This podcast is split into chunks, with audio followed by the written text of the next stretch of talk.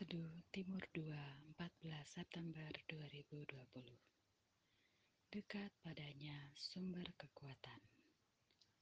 Mazmur 73 ayat 28 Aku suka dekat pada Allah. Aku menaruh tempat perlindunganku pada Tuhan Allah supaya dapat menceritakan segala pekerjaannya.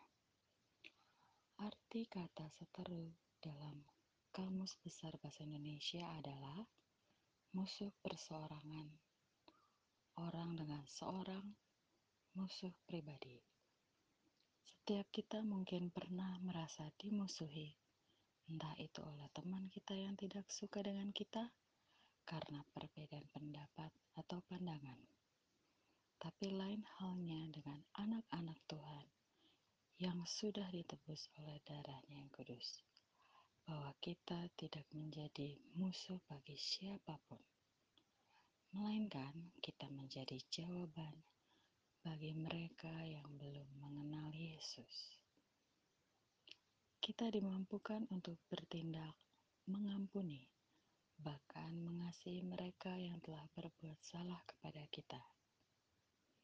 Pelayanan Yesus selama di dunia, kita sudah pernah mendengar khotbah di gereja tentang Petrus yang menebas telinga seorang imam besar bernama Malkus. Akan tetapi, Yesus tidak menyetujui tindakan kekerasan Petrus. Dalam Yohanes 18 ayat 11, kata Yesus kepada Petrus, sarungkan pedangmu itu. Bukankah aku harus minum cawan yang diberikan Bapa kepadaku? Saudara-saudariku di dalam Tuhan, mari kita punya perspektif yang benar yang Tuhan Yesus sudah memberi teladan bahwa dia melakukan hanya kehendak Bapa. Jika saat ini kita mengalami suatu situasi mentok, sulit, seakan semua di depan adalah jalan buntu.